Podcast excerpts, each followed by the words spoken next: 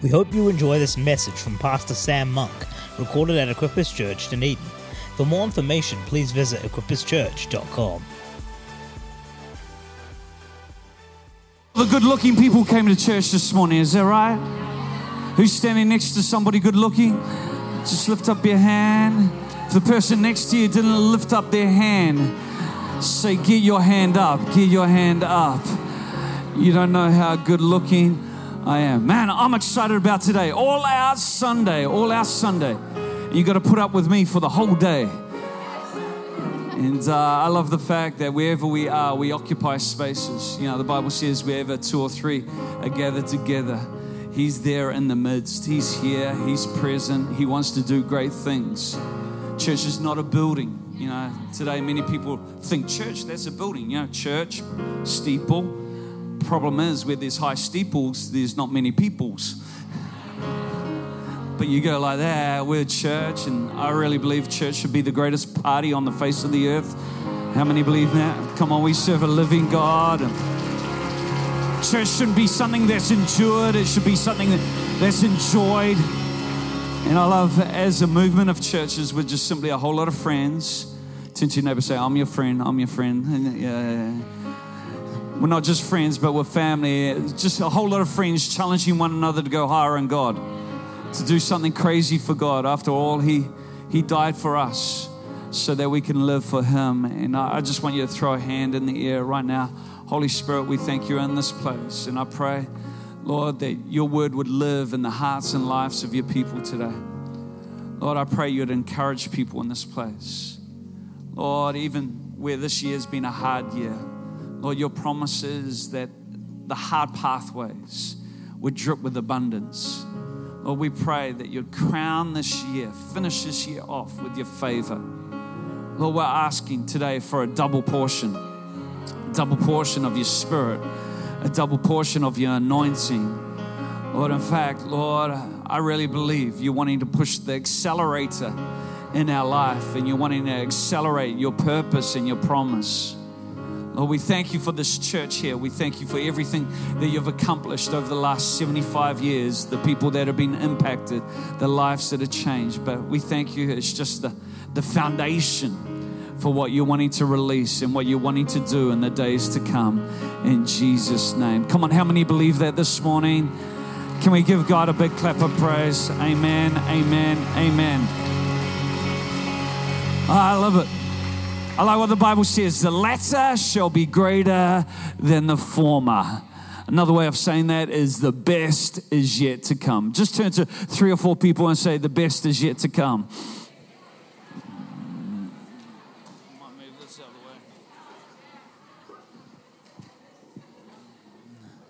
Well, you may take a seat. As I said, great to be here in Dunedin. For those that don't know, I'm from Auckland. Everybody, stretch out your hand because right now our rugby team needs a lot of prayer. And uh, would you join with me in faith, believing that God could do a miracle? And uh, well, already we didn't get relegated. Thank you, Jesus. Well, if you got your Bible this morning, let's go to Joshua. Let's go to Joshua chapter 14. Joshua 14. And uh, I want to speak about Caleb because I really believe we're living in a day where we need to have the spirit of Caleb in us. Uh, it was said of Caleb in the Bible that he had a, a different spirit. See, I, I believe we're not called to just, you know, go with the flow. We're called to stand out as believers, knowing that God's got a purpose and a promise for all of our lives. We're not here just to exist, you know, suck up oxygen. You know, we're here to make a difference. How many believe they're called to make a difference? And uh, at the end of my life, I want to know that I've fulfilled God's purpose and God's assignment uh, for my life. And so uh, we're going to look at Joshua this morning, and we're going to be reading from verse 7. This is Joshua. He says, I was 40 years old. How many here over the age of 40? Uh, lift up your hand. How many under the age of 40? Lift up your hand over the age of 40, lift up your hand if you need somebody to help you. Uh, uh, one thing I love about this church is a church full of all generations. And if we're going to change the world, we need all the generations working together. You know, people sometimes come to churches like ours and go, man, there's a whole lot of young people here. And believe it or not, it's not a compliment. In fact, uh, what they're saying is, there's nobody like me. But if you look around this room, I'm glad that we've got those over 40, of which I am one, 43 years of age this year. Got a salt and pepper beard going on. You know, it's all happening there. But I, I, love the fact that we've got the older, the younger, and working together, we can see a city change and a nation won to Jesus. Uh, so many people just think, oh, well, there's just so many young people, and it's almost like an excuse to say, well, I don't fit in here, and uh, look on from the outside of what's going on, uh, going in. But I love what it says in the Bible. It says, in the last days, God will pour out His Spirit on all flesh. It, it talks about that old men will dream dreams, and young men will see visions you know, when the old men stop dreaming dreams, the young men stop, uh, st- stop seeing visions. And we need a generation or older to keep dreaming. Come on, if you're over the age of 40, I want to say, keep dreaming. If you're over the age of 60, keep dreaming. We need you to keep dreaming in Jesus' name so a younger generation can see visions and can fulfill their creational mandate. You know, here he says, I was 40 years old when Moses, the servant of the Lord, sent me from Kadesh Barnea to spy out the land. You know, I really believe we're living in a time where we need to spy out everything that God has for us. It's not I spy with my little eye. That's, uh, some of us are still playing that game. You know, we're on our journey and we're looking around and so I spy with my little eye. I believe as a church, we need to spy with our faith eye. We need to look at the impossible and say, God, that's what we're called to do. We're called to change our world. Come on, if you believe that, say amen. As I spied out the land and I brought back word to him as it was in my heart. In other words, his heart determined what he saw. One person once said, We don't see with our eyes, we see through our eyes, from our heart. In fact, Jesus said, Blessed, uh, blessed are the pure in heart, for they shall see God. I, I want to say, uh, the purity of your motives will determine the clarity of your vision. Many people today can't see their future in God because their hearts are filled with wrong stuff. But if you allow God to purify your heart, your vision would become a lot clearer. And here Caleb said, I brought back word as it was in my heart. He had a good report to bring back. Nevertheless, my brethren who went up with me made the heart of the people melt. They didn't have a good uh, report. But Caleb said, But I wholly followed the Lord. In other words, I went all out. I wasn't half hearted in my Christianity. See, I believe the half hearted become the faint hearted. The half hearted faint when it comes time to step up to the platform, to, to live the lives that God's called them to. So, Moses, anyway, go on. I could preach off every verse. This is dangerous. Verse 9 it says, So Moses swore on that day, saying, Surely the land where your foot has trodden shall be your inheritance and your children's forever, because you have wholly followed the Lord my God. I really believe everywhere we place our foot, we're in a new space. God wants to give us that space. How many know you can't fulfill God's promise by just sitting on the couch? You've actually got to go for a walk and put your foot in those different spaces. And I really believe God is opening up spheres of influence in society where God's going to uh, God's going to open doors for the kingdom of God to come into those environments. Where my foot is trodden, your inheritance and your children's forever, because you have wholly, wholly followed the Lord my God. And now, everyone say now. Now, behold, the Lord has kept me alive. As he said, these 45 years. So, how old is he? 40 plus 45 equals. He's 85 years old. Ever since the Lord spoke to me this word, Moses, to Moses, while Israel wandered in the wilderness, and now here I am this day, 85 years old. Yet I'm as strong this day as on the day that Moses sent me. Just as my strength was then, so my strength for war, both for going out and coming in. Now, therefore, give me this mountain of which the Lord spoke in that day, for you heard it in that day, how the Anakim were there, they're the giants, they were there, and that the cities were great and fortified. It may be that the Lord will be with me, and I shall be able to drive them out, as the Lord said. And Joshua blessed him and gave Hebron to Caleb, the son of Jephunneh, as an inheritance. Well, the title of my message this morning is Anakim is on the menu. Anakim is on the menu. The giants that occupied the promise that God had given to the children of Israel. They were called Anakim. And I love Caleb because God promised this land to him, but he just didn't stand on the edge of his promise, he entered into his promise. How many know just because God has promised something to you doesn't mean you're going to possess it?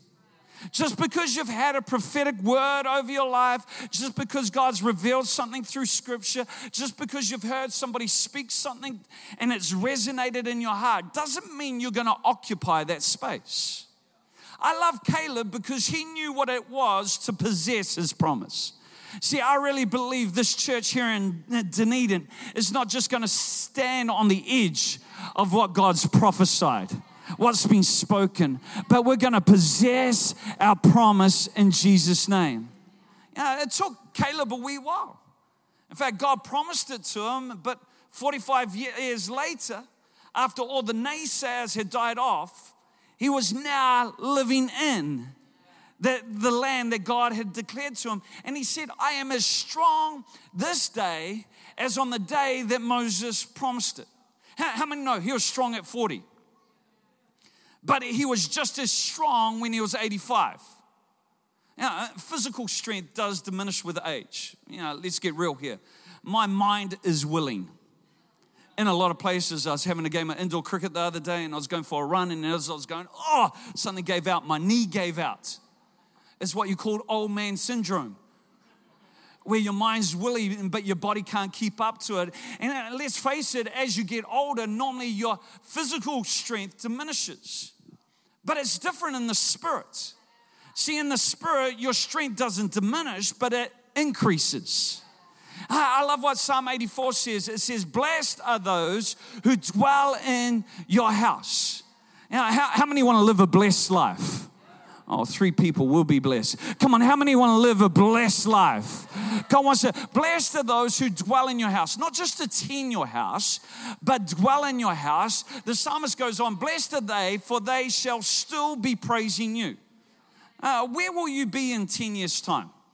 What will you be doing in 10 years' time? Some of you are freaking out at that. Come on, just go to your age and add 10 years. Uh, that's a scary thought. But I pray in 10 years' time, we'll still be praising God. Because that's what happens when people dwell in the house of God. They're not up and down, they're not, you know, high and low. They're still praising God. It says, Blessed is the man whose strength is in you, whose heart is set on a pilgrimage.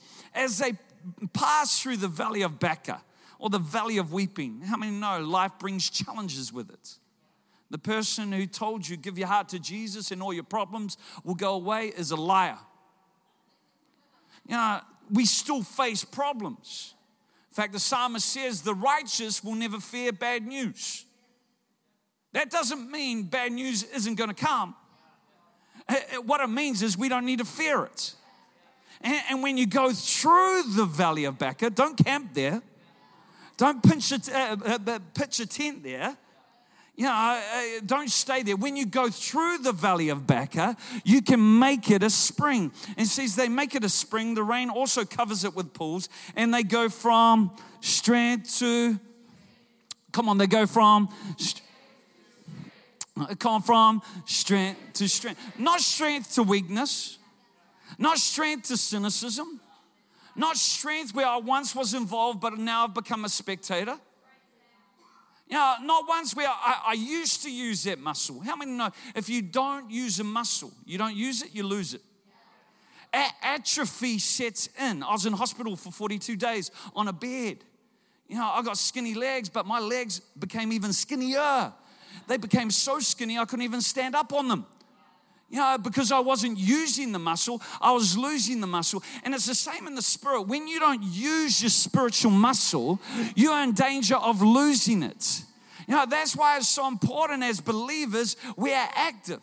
And I love Caleb because for 45 years, while other people were being negative, where they were saying it couldn't be done, he held on to his faith. You know, I'm sure at this point he was uh, he would want to say to all the others, "See, I told you it could happen. I'm living in this place of promise." But the question I want to answer this morning is where did Caleb's strength come from? Where did his strength come from?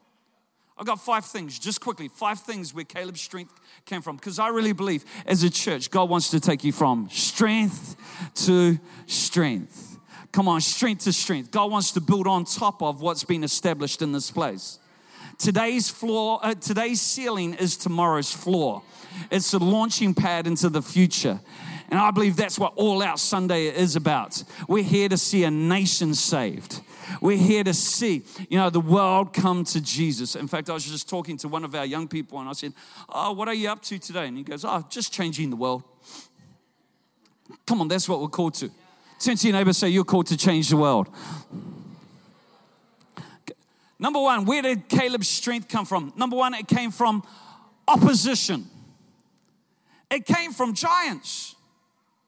In fact, if we look across in Numbers, Numbers 14, verse 9, here's Caleb again. He says, Only do not rebel against the Lord, nor fear the people of the land, the giants, for they are our bread. Their protection has departed from them, and the Lord is with us. He's with us. God's with us. Do not fear them. Now, as, as we know, the giants were called Anakim, not Anakin Skywalker, but Anakim. They were called Anakim. But Caleb called them bread.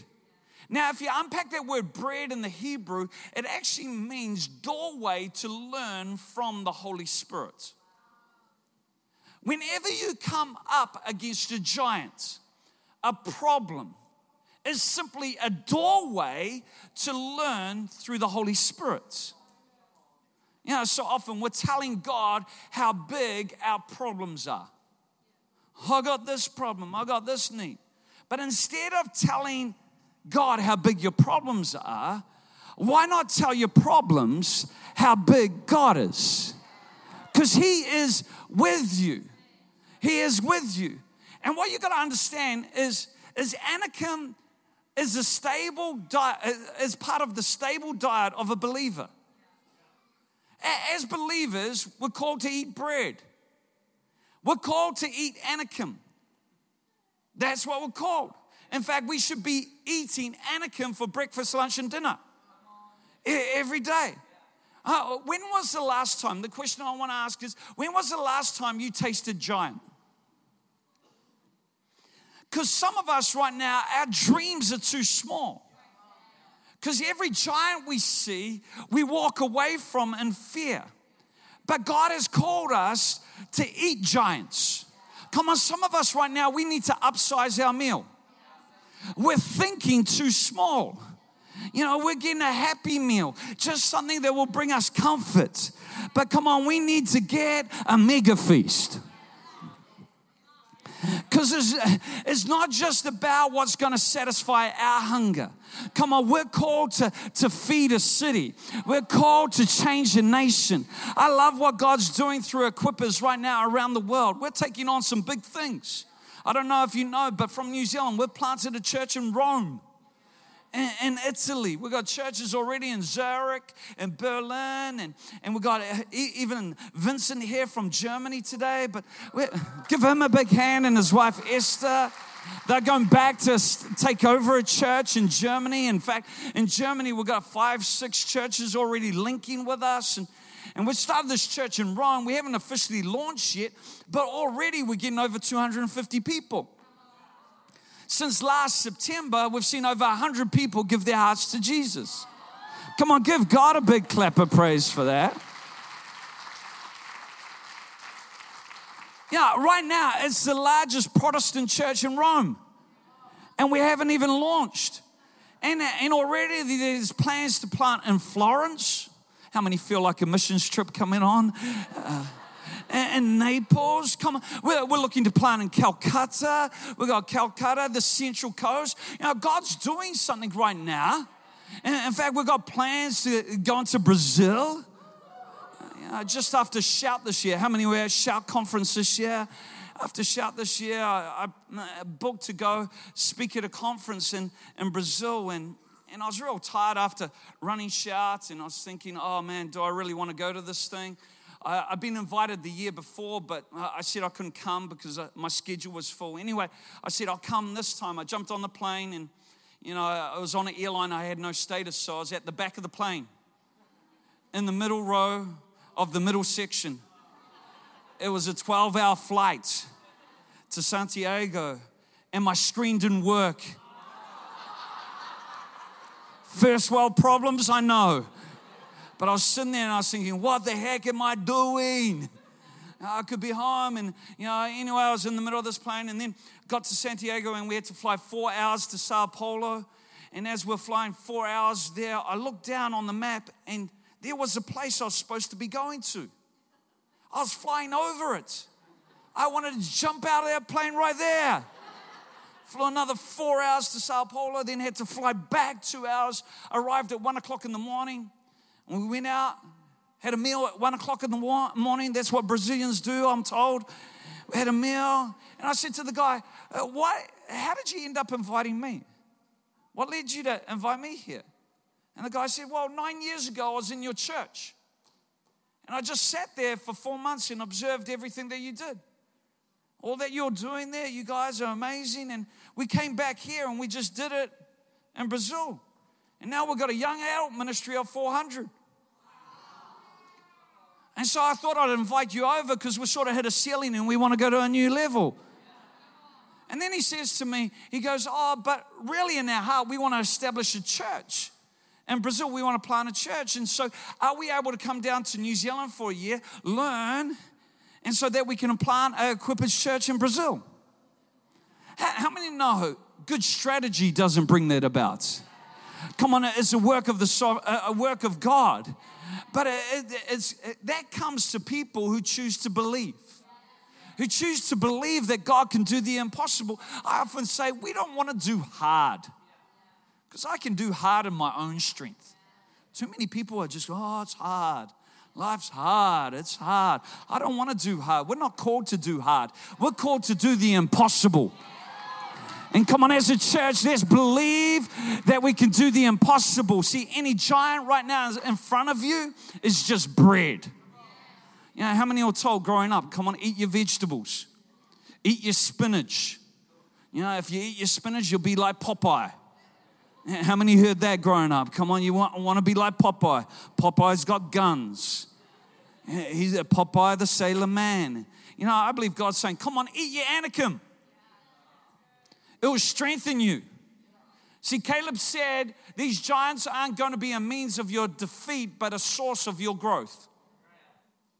The door of opportunity always swings on the hinge of opposition. If you're wanting to do anything great, you're going to face opposition. You're going to have some giants to defeat. See, strength does not come from what you can do, it comes from overcoming the things you thought you couldn't do.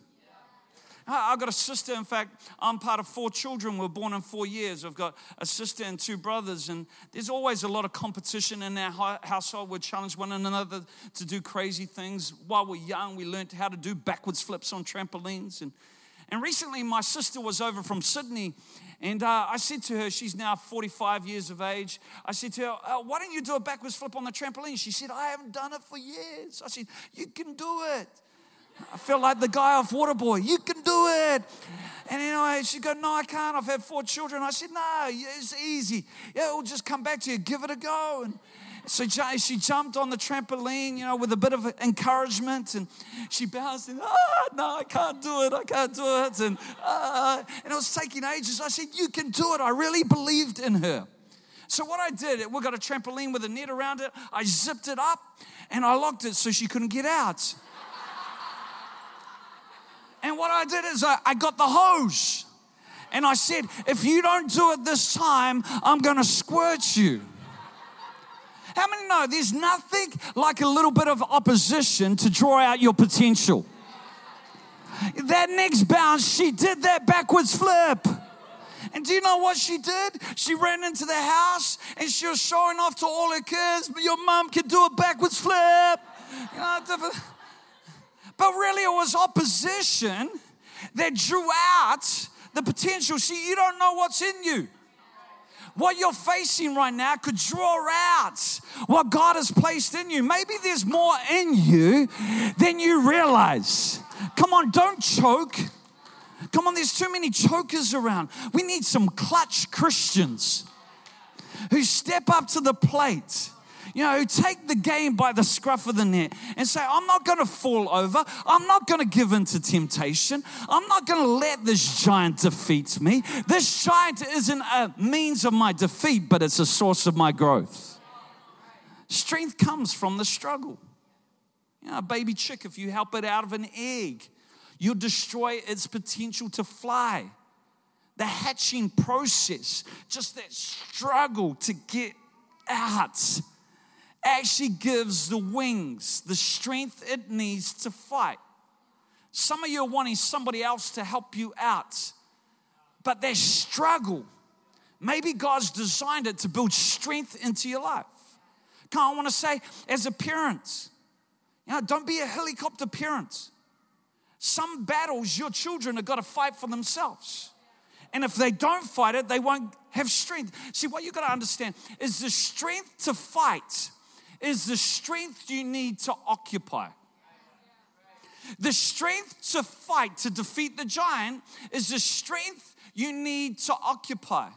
See, what I've found is many people want to live in houses in neighborhoods that they couldn't afford to maintain. I was going through the property press recently and I looked at a home. I go, man, that's amazing. That's a killer home. I like to live there. That would be awesome. But then I read down a little bit and I saw the rates bill. It was like $40,000. I'm going, it's one thing to move into the house, it's another thing to be able to stay in the house.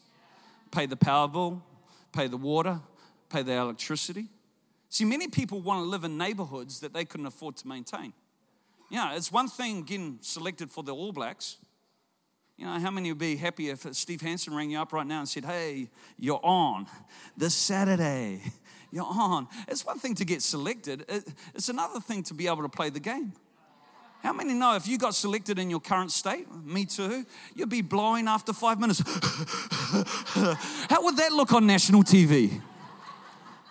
you know, it's one thing. God wants to select you, but He doesn't want you to make a fool out of yourself on the field because you don't have the capacity to be able to play the game. See, many people want to get selected, but they haven't got the internal strength to be able to occupy the place that God has for them. Come on, you're born for something that lives on the other side of opposition. God's promise lives on the other side of opposition. And you need the strength to be able to say hello from the other side. Uh, come on, all you Adele fans. Uh, uh, uh, but you need to be able to say hello from the other side. Okay, number two, where did his strength come from? He knew his mountain. He knew his mountain. He knew what he wanted and what he was after. What did he want? He wanted Hebron.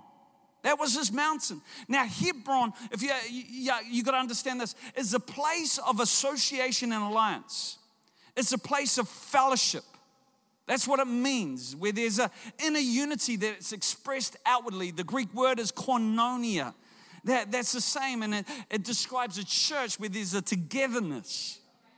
It's a place of association and alliance. You know, about doing life together, not just being together but being together, together. Yeah, I, I want to say right now, don't get caught up in battles you have no d- business fighting.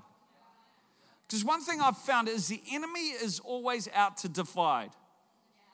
He's out to sow discord.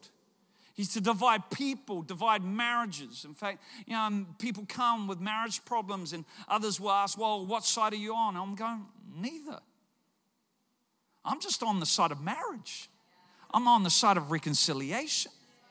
But all the time, the enemy's wanting people to divide people. What side you on? You know, elections, political spirits get in. You know, what side? And it's amazing. You know, people can have differing political views, which is all good, but it's almost like, man, it's the hate, the venom. If you have a differing political view, I'm unfriending you. You know, it's just like, what's that division about? It causes separation. And the enemy's out there to divide people, divide generations. You know, oh, yeah, yeah, uh.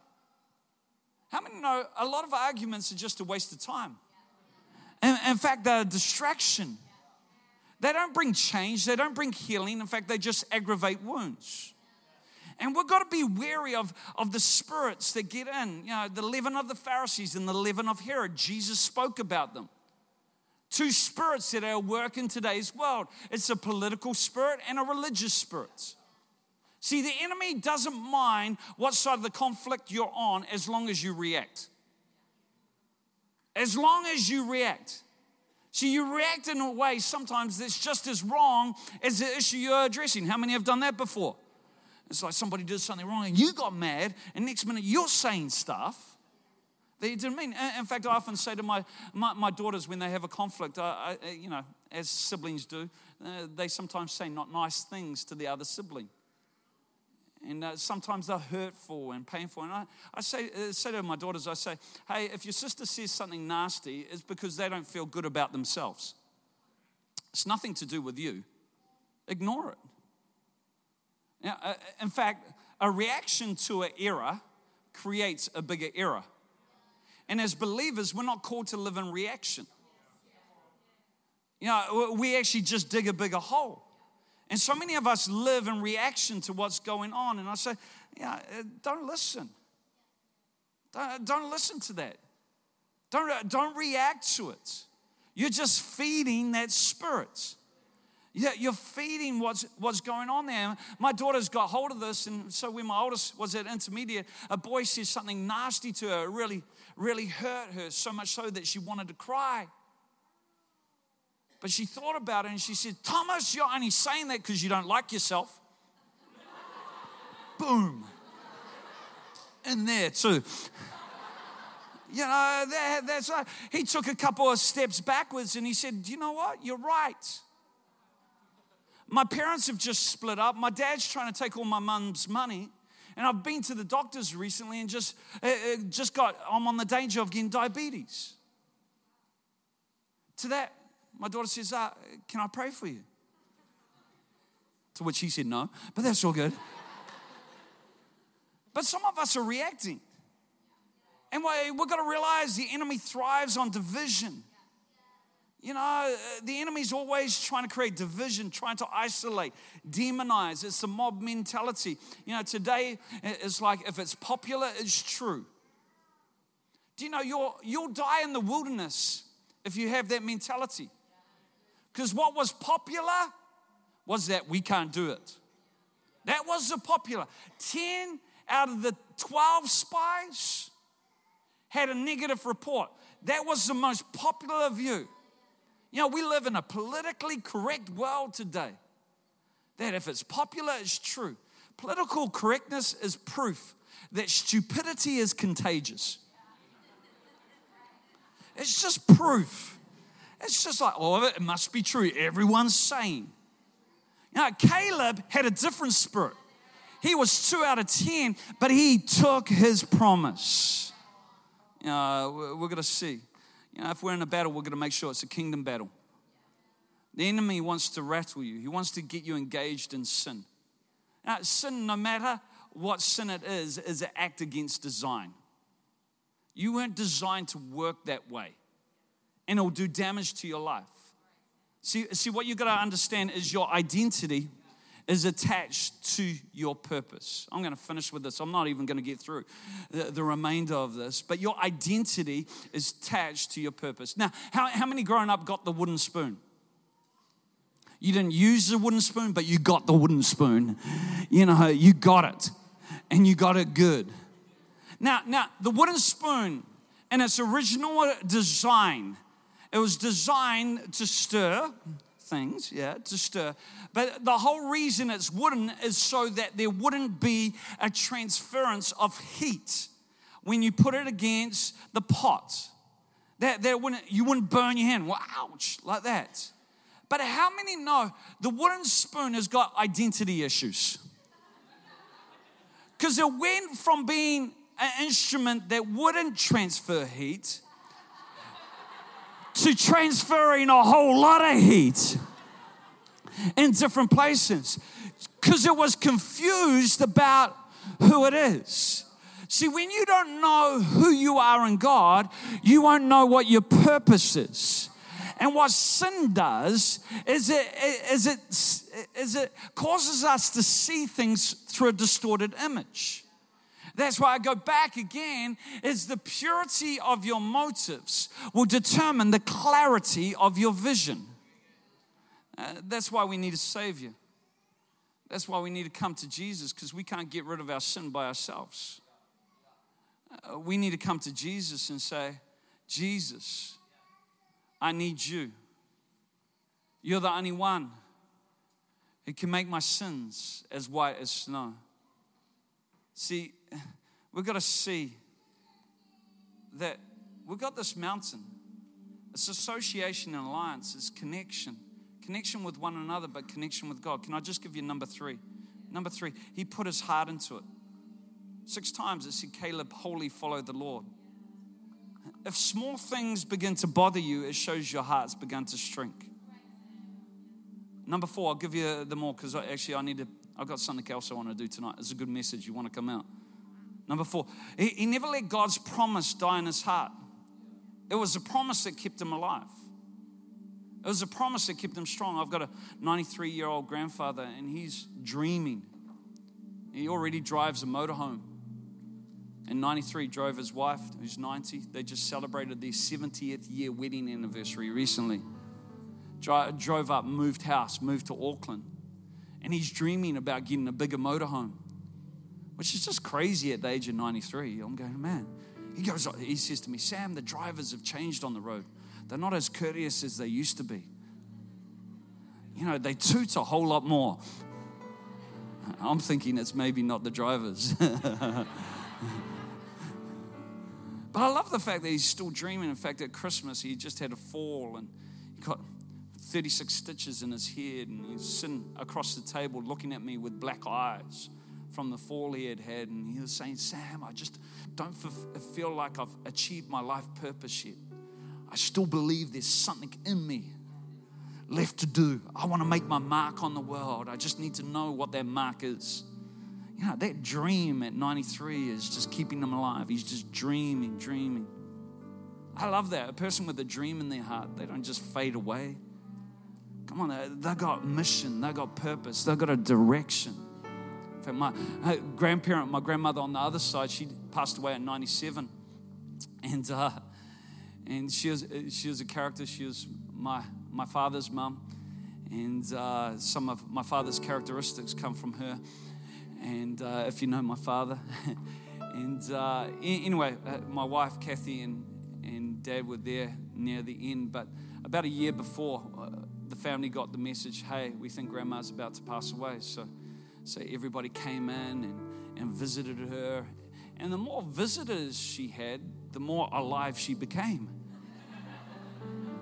Uh, you know, they're saying it could be, you know, a couple of weeks, but she survived a whole nother year. It's almost like the visitors, more visitors, we've got to say, hey, we've got to stop visiting her. No, no not at all. Anyway, but but she stayed, stayed alive, and then, you know, near the end, this time, a year later, came around, and Kathy and, and, and my father were there, and she, she, was near the end, and, and she closed her eyes, and my father said, Oh, she's gone. They prayed and walked out of the room. And uh, then Kathy and my father came back in the room, and they go, Sybil, you're still here. And there she was with her eyes open and awake we thought you were gone. It was a little bit of a surreal moment. It was like, oh. But it's like, you know, in life, when you don't have this vision, you know, a dream in your heart, things just begin to die in your heart. You know, you can be alive physically, but dead spiritually. You, you can even have the assurance of eternity, but still not understand and not fulfill what you've been put on this planet for. Some people say, Well, God, I just need a sign. Well, here's a sign you're not dead. Come on, if you've got breath in your lungs, God's got a purpose for your life. And the way that you know that purpose is by staying close to Him, staying connected with Him. So you can look for other things in life to satisfy you, but ultimately, God is the only one who can satisfy the longing of your heart. Come on, don't be a Christian who dies in the wilderness. Let's be people. Come on, Equippers Church, Dunedin. Let's be people who fulfill our destiny in Jesus' name. Come on, I believe God has great things.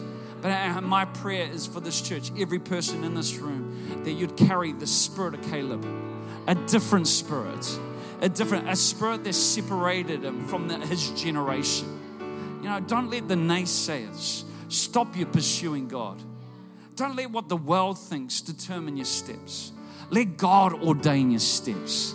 Let God set your direction. Come on, He's got more for you than you could imagine. Do you know we serve a God who's more for us than we're for ourselves? Come on, some of you love yourselves too much. A little, uh, but uh, God's more for you than you're for yourself. And He's got an awesome plan and an awesome destiny. Come on, if you believe that, say amen. Amen. How about standing to your feet right now?